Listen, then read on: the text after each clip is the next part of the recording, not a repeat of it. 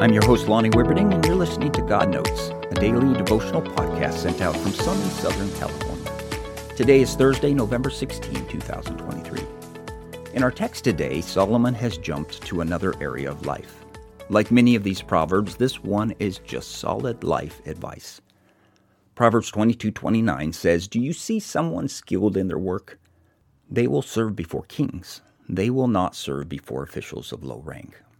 If you are good at what you do, you will move up in society. People will take notice. Your pay will increase and you will be serving important people. This is a pretty deep insight. As we stop to think about it, it makes sense. Imagine you need heart surgery and you have two choices. One surgeon has a track record of 90% success rate. 9 out of 10 of his surgeries are successful. The people live a happy, healthy life afterwards of course, one out of ten of his patients die, but he assures you you probably won't be one of them. Then there is another choice. Another heart surgeon, only she has a 95% success rate. Instead of 1 out of 10, only 1 out of 20 die. 19 out of 20 go on to live happy, successful lives. Which one would you choose? Of course, anyone in their right mind would choose the better odds.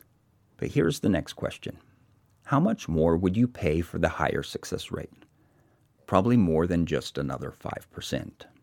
It's an extreme example, but this is why someone who is skilled moves up the ladder. Because often, a little better is actually a lot better.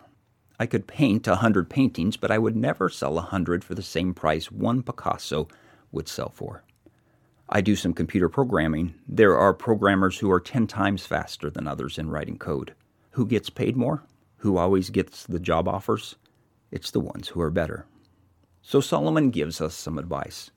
Whatever you do, get good at it. It will separate you from the rest because a little better is a lot better. Do you see someone skilled in their work? They will serve before kings. They will not serve before officials of low rank. May God bless your day. We'll talk again